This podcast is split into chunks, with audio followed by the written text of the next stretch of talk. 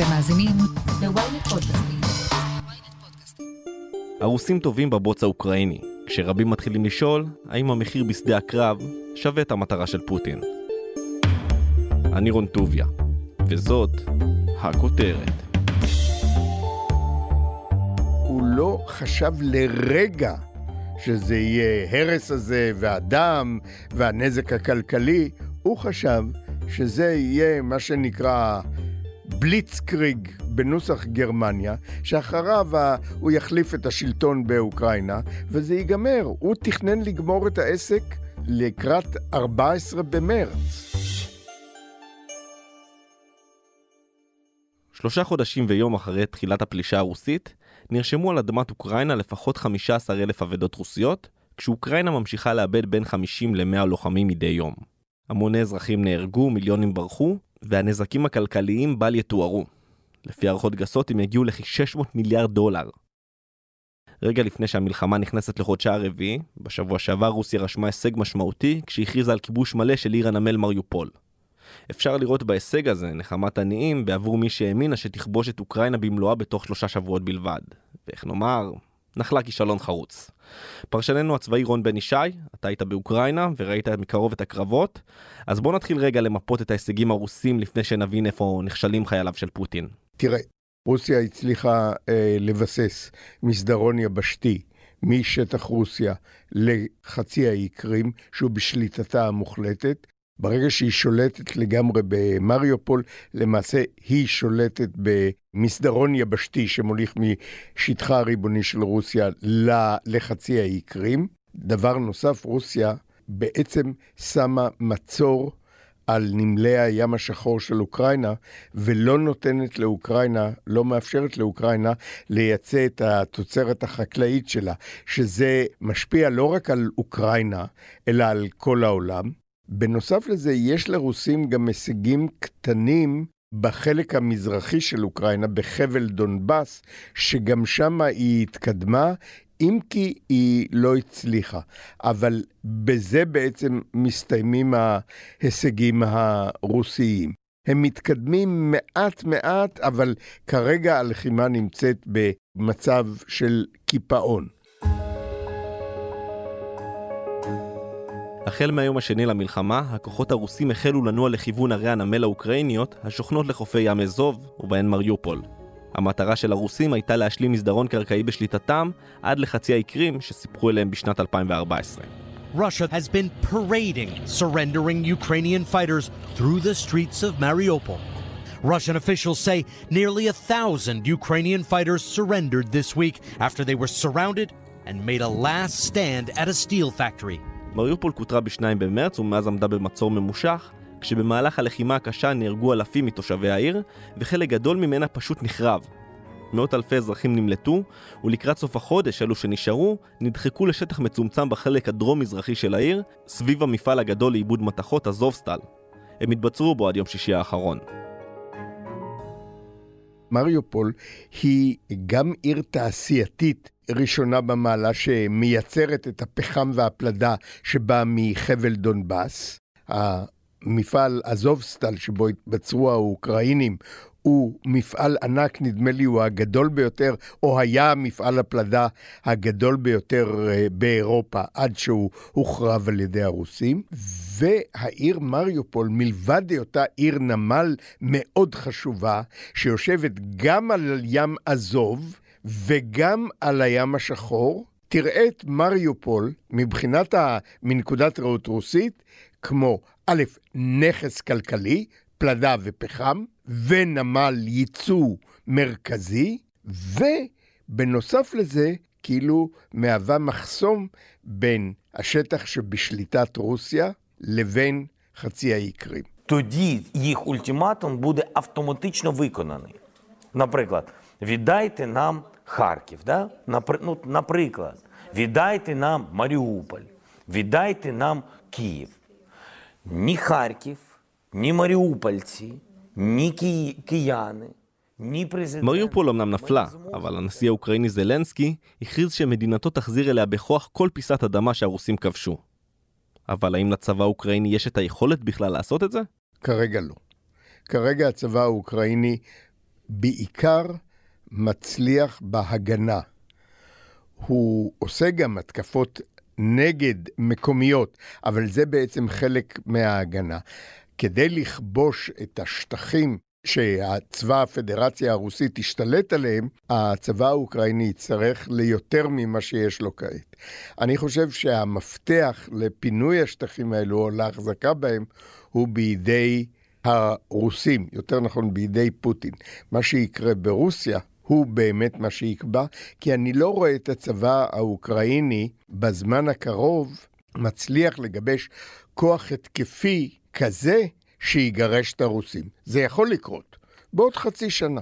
דרך אגב, הצבא האוקראיני התחיל את המלחמה עם מספר די מועט של חיילים, 100 אלף ואיזה 1,200 טנקים, זאת אומרת, מספרים בהחלט נחותים לגבי הרוסים. כיום הצבא האוקראיני, אחרי הגיוס שהוא עשה, הוא הרי גייס מילואים וגייס את ההגנה הטריטוריאלית. ו...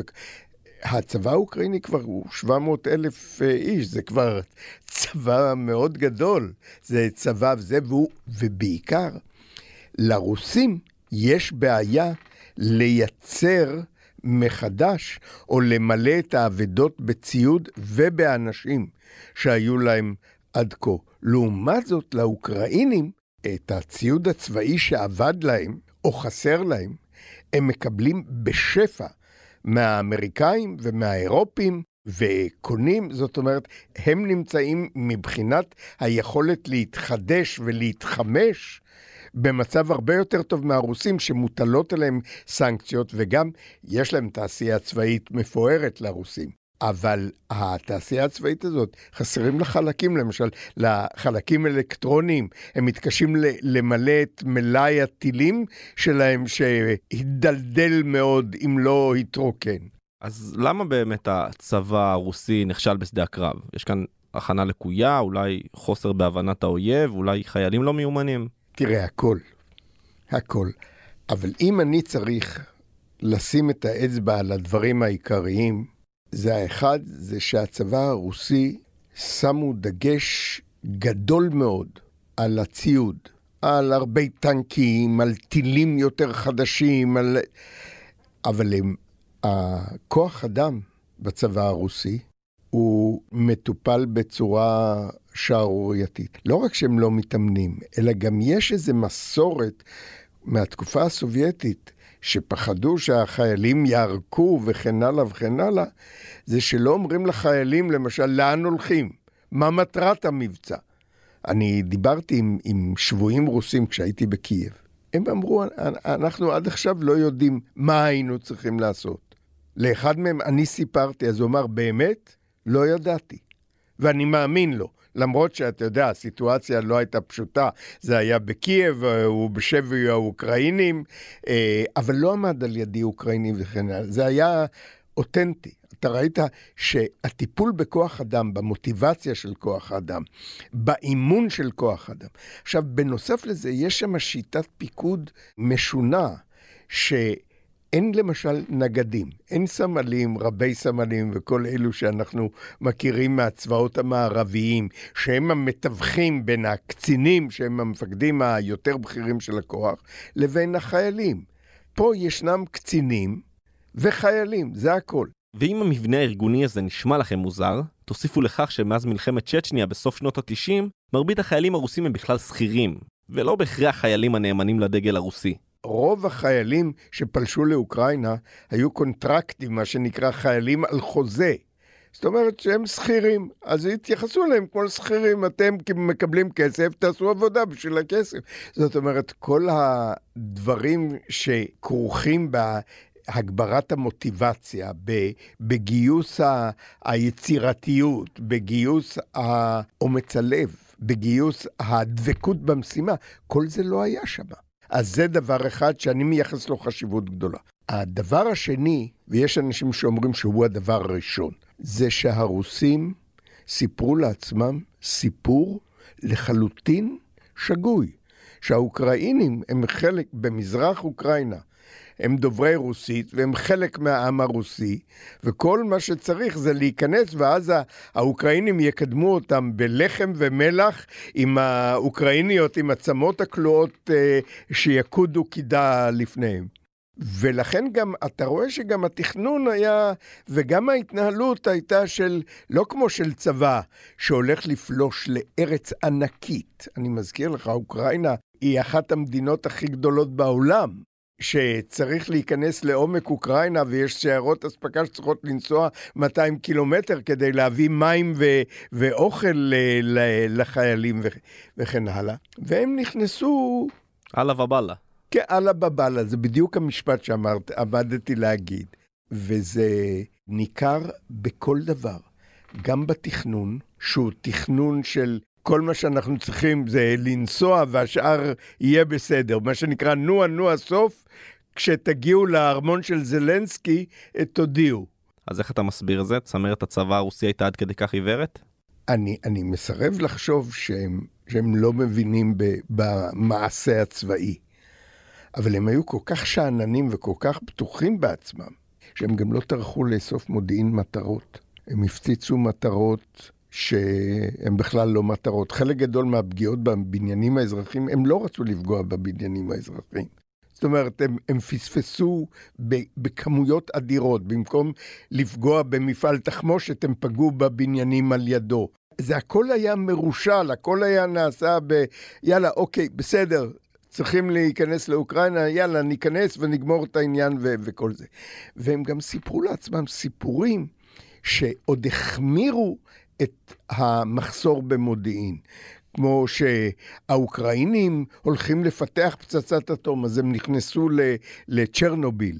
שזה בסך הכל מקום שבו מנסים למזער את נזקי האסון הנורא ההוא. אז הם חפרו שם חפירות וזה, למה? כדי שיוכלו להגיד שהם נכנסו לאוקראינה כדי שהאוקראינים לא יפתחו פצצת אטום, פצצה גרעינית נגדם. זה כשהאוקראינים רק ב-1974 התפרקו, מסרו לרוסיה את כל הנשק האטומי, והיה שם המון שהיה להם. ומה קורה בשטח לאחר שהצבא הרוסי מבין שהוא לא מצליח להתקדם, ואיך ארצות הברית גם משתתפת בלחימה? הודעה קצרה, ומיד נמשיך עם הכותרת. שלום, כאן עופר שלח. במדינה שבה יש בחירות כל שנה, במקרה הטוב, ופרשה חדשה בכל שעתיים, מישהו צריך לדבר על מה שחשוב לנו, האזרחים. בכל פרק של האמת היא, אנחנו נשוחח עם דמות בחירה אחרת על סדר היום העתידי שלנו כאן בישראל. שזו דרכי להגיד לכם שנדבר על כל מה שחשוב שהפוליטיקה תעשה בשבילנו, אבל היא לא תמיד עושה, לא ברור אם היא יכולה לעשות. אז תעקבו אחרי העונה החדשה של האמת היא בוויינט, ספוטיפיי או באפליקציית הפודקאסטים שלכם. תבואו, יהיה מעניין. האמת היא, עם עופר שלח. עם עופר שלח.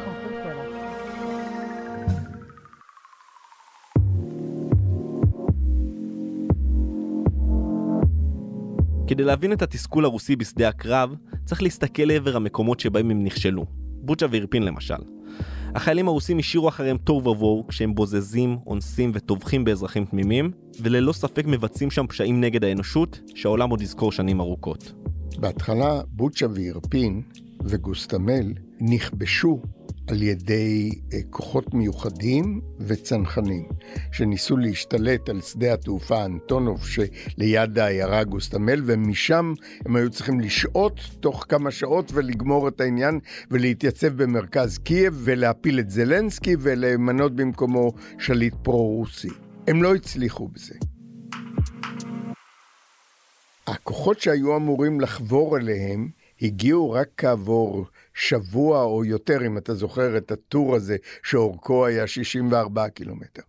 שם הגיעו יחידות נחותות של הצבא הרוסי, מהפיקוד המזרחי בכלל, מגבול סין.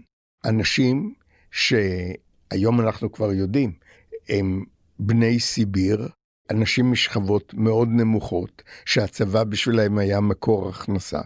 והם היו חסרי לחלוטין, חסרי כל משמעת וחסרי כל זה, ומתוסכלים, כי האוקראינים צלפו בהם, שיגרו לעברם אה, טילים נגד טנקים, הם לא מסוגלים לעשות, והם הוציאו את זעמם. ואת חוסר החינוך שלהם, ואת כל התסכולים שלהם מכל הכיוונים, וגם הייתה להם תחושה, אנחנו כובשים. אתה יודע, אני התנסיתי בזה לא מעט. כשאתה נוסע בארץ אויב, אתה עם הנשק ואתה מתקדם, התחושה שלך שמי יכול עליי? ואני יכול לעשות מה שאני רוצה. אין את העכבות המוסריות, את הדברים שכרוכים בחינוך וכל זה, שהם לא קיבלו בכלל. הצבא הרוסי הזניח לחלוטין את כל הדברים האלו, וכתוצאה מזה, זה אגב לא חדש.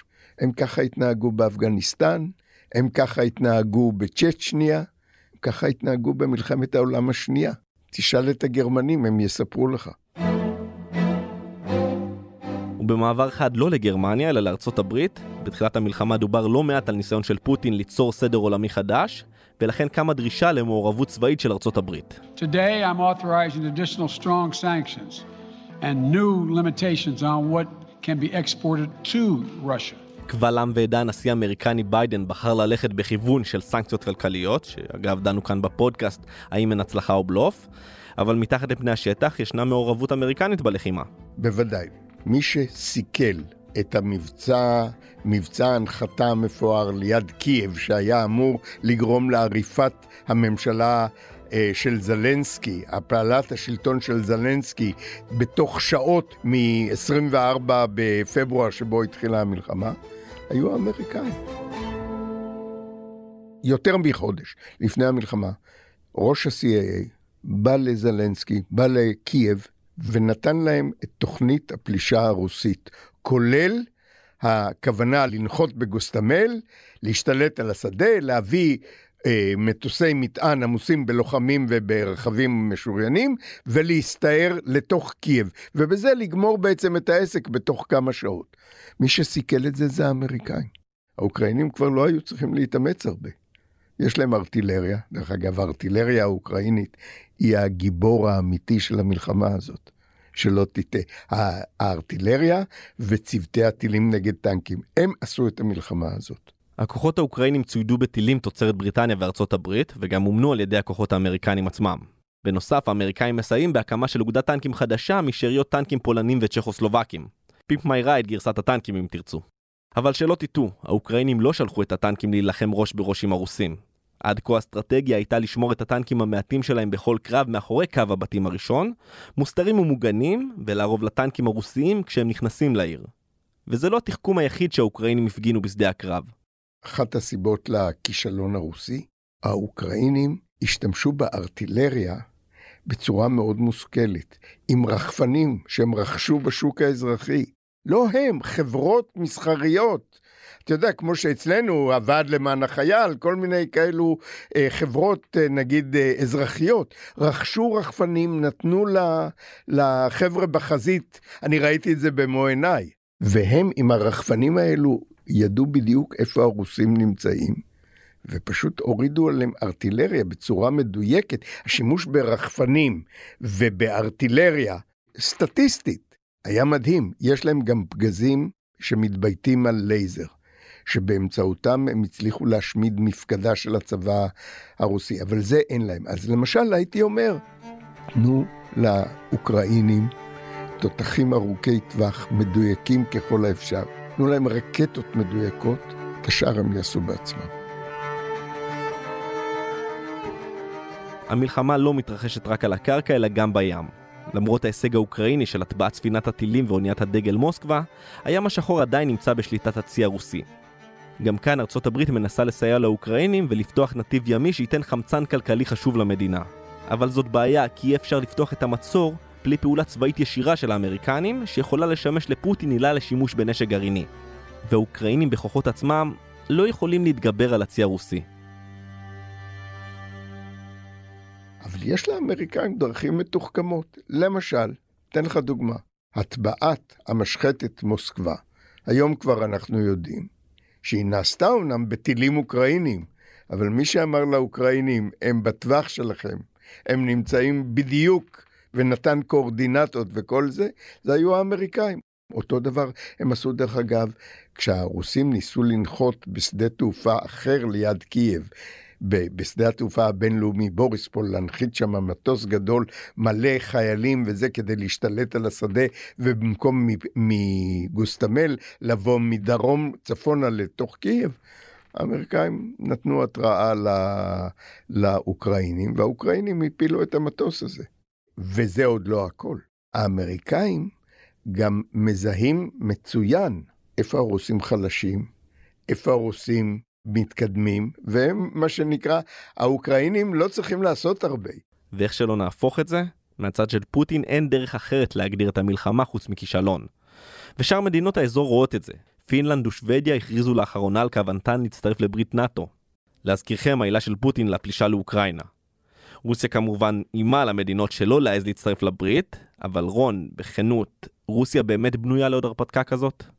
אם היית מקשיב לנאום שלו במצעד יום השנה לניצחון על הנאצים בתשעה במאי, אז שמעת את פוטין אפולוגטי. Гибель каждого нашего солдата и офицера – это горе для всех нас и невосполнимая утрата для родных и близких. Государства, регионы, предприятия, общественные организации сделают все, чтобы окружить заботой такие семьи. מסביר שלא הייתה לנו ברירה, אלא להילחם כדי למנוע את כיבושה של רוסיה.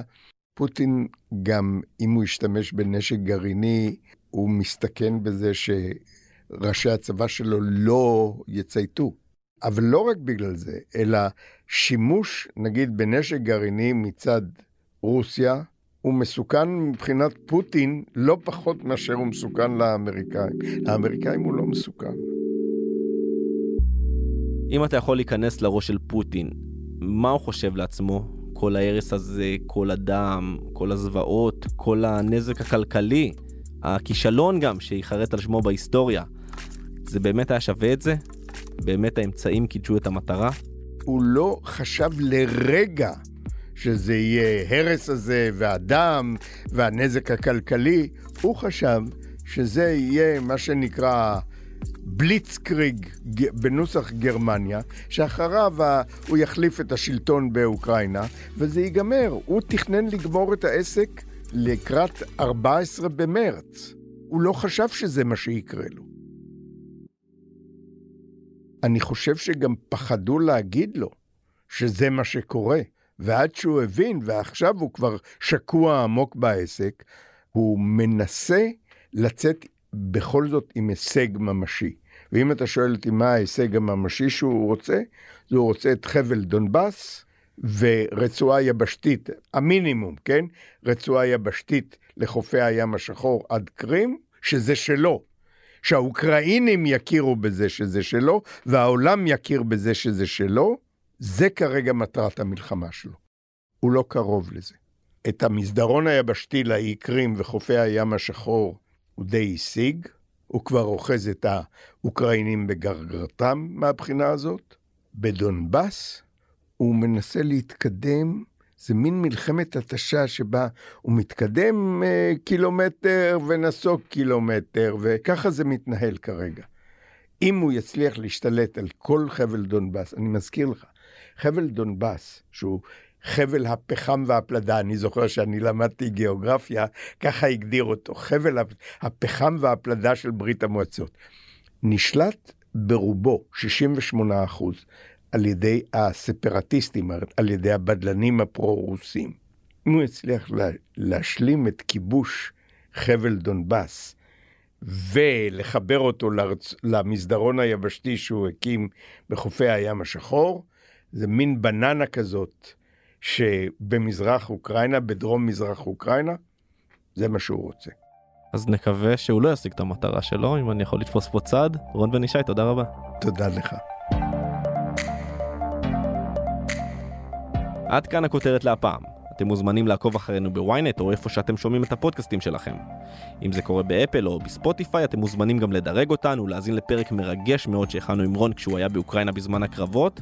חפשו את הפרק "האיש שראה הכל, המלחמה בעיניים של רון בן ישי". אל תתביישו לכתוב לנו בקבוצת הפייסבוק פודקאסט להמונים ולהציע לנו רעיונות לפרקים שאתם רוצים לשמוע, וכמובן אל תשכחו לשלוח את הפרק לחבר שעדיין לא שמע את הכותרת של היום. את הפרק ערכתי יחד עם גיא סלם. על הסאונד ניסו עזרן, עריכה לשונית אור שמש, סיוון חילאי גם היא חברה בצוות הכותרת, ואני רון טוביה. נשתמע בפעם הבאה.